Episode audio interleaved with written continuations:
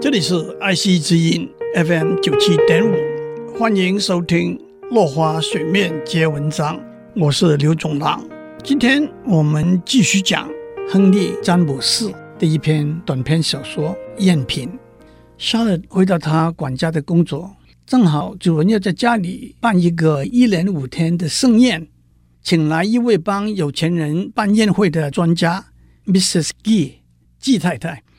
当季太太意外地在夏勒带回来那一堆珠宝里头的珍珠项链的时候，她大感兴趣了。那是姑姑留给你的吗？不是，是他过去之后，表哥和我在他的遗物里头找出来的。表哥就把它送给我了。表哥一直都对你那么好吗？你为什么会这样问？你知道那串珍珠项链是真的吗？当季太太把那串项链戴上的时候。他得意极了，他告诉夏勒，珍珠项链肯定是真的，只是多年被埋藏和遗忘，就像睡着了一样。珍珠要常常被穿戴、赞赏，才会活起来。夏勒说：“那我该怎么办？”表哥把它送给我的时候，以为它是假的。季太太说：“难道你要还给他吗？”我可不懂，他自己是傻瓜。夏勒说：“是啊。”我记得我还特别指出，跟别的珠宝看起来是很不同的。季太太说：“那就好了。”夏勒接着往下想：“那么这串项链是从哪里来的呢？姑姑以前是一个演员，她长得好看吗？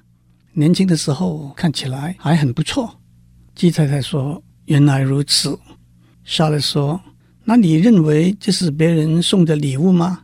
可是表哥很不喜欢这一个说法。表哥的生母很早就过世了，继母很用心的照顾他，看着他长大。夏勒的思路变得很混乱。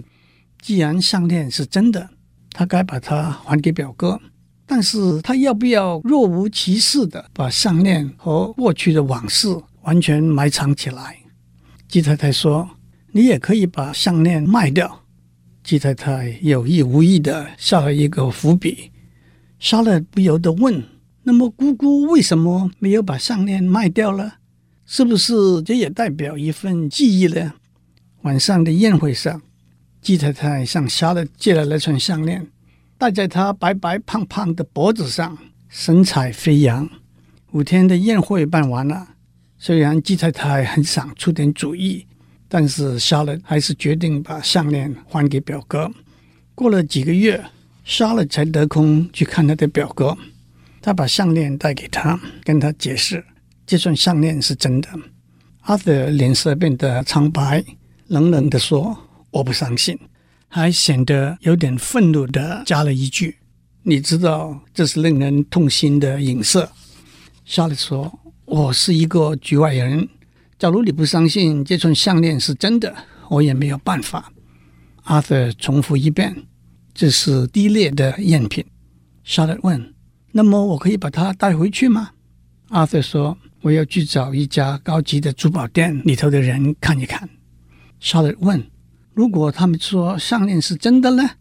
阿瑟回应：“那是不可能的。”过了一段时期之后，夏勒在他主人的宴会结束的时候遇到季太太。鸡太太迫不及待地问夏勒：“有没有看到他脖子上的珍珠项链？”夏勒说：“这跟阿德的一串很像啊。”鸡太太说：“那就是阿德的一串，他在一家高级的珠宝店里头找到的。阿德把项链卖掉了。”夏勒说：“阿德还写信骂了我一顿，说我的想法对他继母很不敬。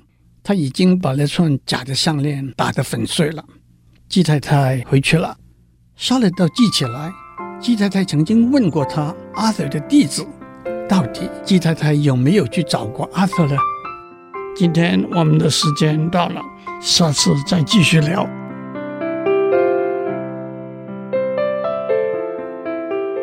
以上内容由台达电子文教基金会赞助播出。